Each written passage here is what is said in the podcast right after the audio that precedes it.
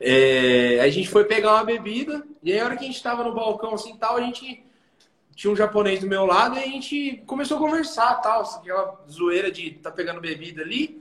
Aí ele falou, aí, o que, vocês fazem? Não sei o que, não sei o que lá. A gente falou, ah, a gente, a gente canta, né? Nos, nós, eu e meu irmão, é que meu irmão tava junto, mas a gente tinha uma dupla, uma dupla japonesa, uma dupla nipônica.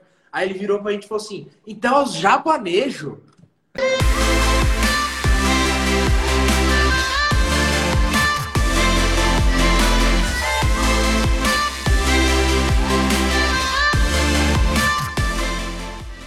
Salve, salve galera do blog do Baixo, vamos que vamos que é tudo nosso. Nosso quadro Lives está de volta. Primeira coisa que vocês têm que fazer, curtam, compartilhem, acione o sininho aqui para receber todas as notificações e claro, se inscrevam no meu canal, né galera? Hoje vai ter muita música, muita música, muito eletrônico, muito sertanejo. Entrevista com o DJ Mr. Ruiz e com a dupla sertaneja, os japanejos Lucas Akira e Fábio. Vamos falar primeiro com o DJ Mr. Ruiz que eu já perguntei para ele, falei, irmão, já, eu já sei que você já veio para Santa Catarina, o que, que você achou?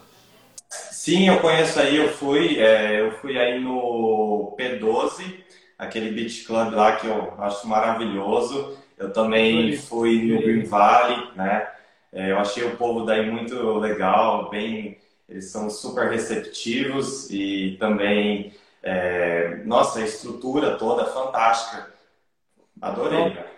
Em breve você já está tocando aqui, só esperar passar a pandemia aí que você já, já ah, vai estar tá aqui de novo. Amém. que passe muito rápido. E agora, daquele jeito que vocês conhecem, sem padrão, já vamos para os meninos, já vamos de sertanejo. E eu perguntei para eles, da onde veio esse apelido, Japanejos? Cara, é... desde sempre o nosso pai sempre falou assim, vai nessa linha do, dos, do, dos, dos japoneses que cantam sertanejo, tanto que quando a gente começou, era a dupla nipônica do Brasil, né? Quando a gente começou. E, e essa história dos japoneses é muito engraçado, mas foi bem recente, acho que foi no ano retrasado. 2019, na... acho. Foi 2019, eu acho que foi, que a gente foi na gravação do DVD da Taeme, esse último da Taeme Thiago, que foi lá em São Paulo. E aí a gente tava tomando uma lá tal com a galera e foi eu, eu e o Júlio que trabalha aqui com a gente, Julinho. grande beijo, Júlio Vera que, do, do nosso escritório. É, a gente foi pegar uma bebida, e aí a hora que a gente estava no balcão assim tal, a gente tinha um japonês do meu lado e a gente começou a conversar tal, aquela zoeira de tá pegando bebida ali. Aí ele falou, aí, o que, vocês fazem? Não sei o que, não sei o que lá. A gente falou, ah, a gente, a gente canta, né? Nos, nós, eu e meu irmão, é que meu irmão tava junto, mas a gente tinha uma dupla, uma dupla japonesa, uma dupla nipônica. Aí ele virou pra gente e falou assim, então é os japanejos. É massa, hein? E você vê, ó, começou isso na, na brincadeira tomando um. Quem é? Ninguém sabe quem é esse cara. Não, eu não lembro o nome dele, cara. Não lembro, não sei quem que é.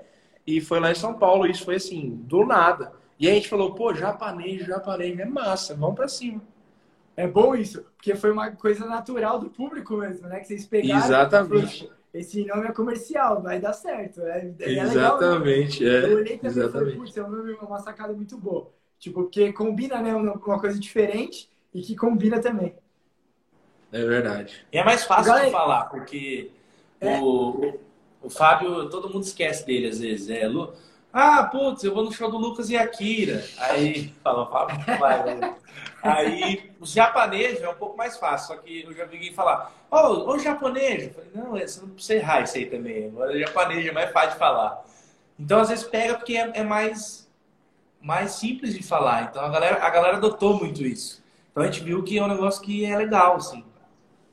Com certeza. E vai que vai que é, acho que o caminho é esse mesmo, cara. Vai que é um nome, é um nome bem comercial, é legal, é legal. É, e é legal que, que a galera adota mesmo isso, né? A galera já fala, ah, onde, o que vocês vão fazer? Ah, vamos no show dos japoneses, vamos ouvir os japoneses. Então é um negócio que, que virou naturalmente e a galera adotou como, como uma marca mesmo vira, vira tipo um bordãozinho de vocês, né? Uma marca mesmo. Tipo, a galera já lembra, né? Sertanejo, japonês é vocês, mano, japoneses. É verdade. Restaurante Churrascaria Porto Grill, no coração da Praia Brava, de frente pro mar, ambiente agradável e atendimento diferenciado.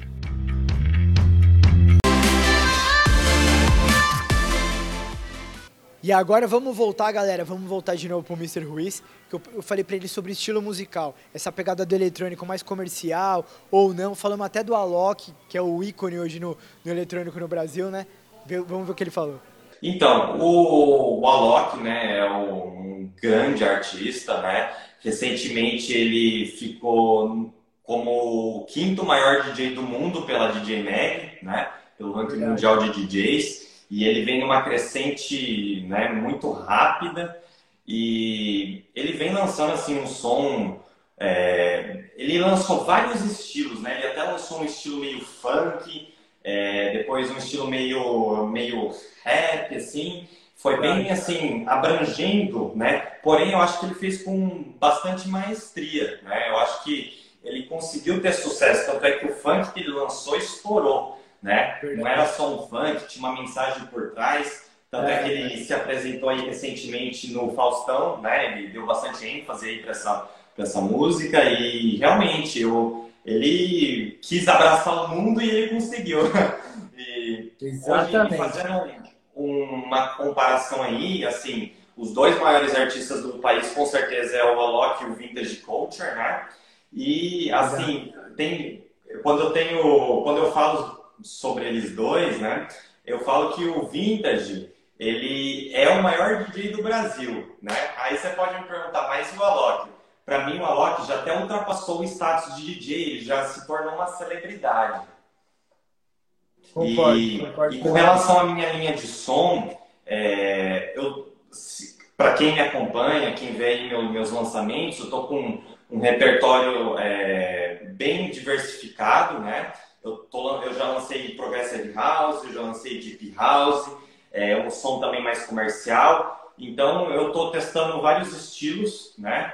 Por enquanto, Legal. mas todos também com um vocal marcante, um vocal gostoso de ouvir, um som bem agradável e mais é, assim para um estilo comercial mesmo. Galera, vamos para os japoneses de novo. Eu quero saber agora quem são as referências artísticas deles. Mano, é, é difícil falar um, né? Difícil falar um artista. Mas é, não só a gente, como a música viveu fases, né? Então vem aparecendo novas, novos artistas e a gente vai conhecendo a, as músicas e a história da pessoa você vira fã, de fato. Mas no começo, quando a gente começou, eu, falando Fábio, é, eu ouvi demais Milionários é Rico, Gini Geno, Edson Hudson, Bruno Marrone, que é, é aquele CD de, de 99, 2000 ali, até o Edson Hudson, é, César Minotti Fabiano, a gente ouviu demais, João Bosco Vinícius, então é uma coisa que, que, que, a gente começou ouvindo, né? Que é meio que da nossa época. O Gordão já tá velho demais já, ele já ouvia uns trem mais velho. Cara, eu, curto, eu curtia uma dupla que me inspirou muito, que não é tão antiga, Vitor Léo me, me inspirou ah, muito. Verdade, muito demais. É, assim, tanto em questão de composição, é, como uma coisa assim que eu gostava muito, mas Bruno Marrone. Ele queria, ele fez até uma camisa igual do, do Vitor lá naquele DVD do em Uberlândia lá. Se você vê, tem uns vídeos dele tocando com a camisetona de, de, de minha seda. Mãe costurou, minha mãe costurou a camisa. Foi. Igual. Igualzinho. Igualzinho, mesma coisa.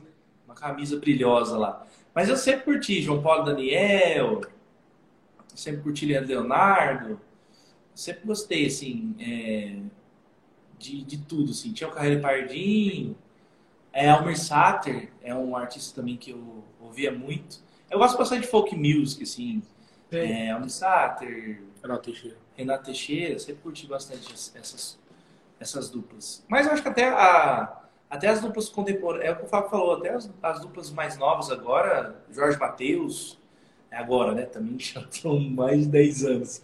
É, inspiram a gente, porque o cara quando faz, quando faz uma coisa nova, eu gosto muito do Zé Neto Cristiano hoje, eu curto muito eles assim, não só a questão musical, mas tudo que eles fazem, assim, tudo que eles são. É que hoje, hoje você Hoje, hoje, com a internet, né, com essa interatividade da, das redes, você consegue conhecer um pouquinho da pessoa do artista também, é, né? Porque exatamente. É, antigamente você ouvia o cara cantando, ia num show, você via ele ali por uma hora, uma hora e meia, duas horas, e era isso. E você via ele ali. Hoje você consegue ver o que a pessoa faz dentro da casa dela, o que ela faz no dia a dia, então você consegue realmente conhecer o Zé Neto, o.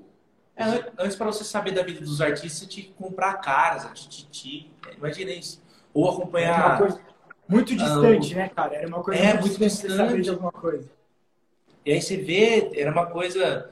É, pouca informação né, que você tinha. Agora hoje você está dentro, dentro da casa de todo mundo, igual a gente. Eu estava te seguindo, eu, eu, sei que você. Aonde você foi, do CrossFit, é, no dentista, vai sei aonde. Cara, sei onde você foi o dia inteiro. Então você fala, é. caramba, então hoje, hoje você consegue também conhecer é, os artistas. E às vezes é perigoso também. Só não pode entrar no Big Brother, né? Senão lascou tudo. Galera, nosso quadro Lives vai se encerrando. Espero que vocês tenham gostado. Lembrando que vocês podem acompanhar todas essas lives na íntegra lá no meu Instagram, no IGTV, lá no meu feed completinho. Mais uma, quase uma hora de live, hein? Então, beleza, galera. Até semana que vem. Tamo junto. Vlog do Baixo.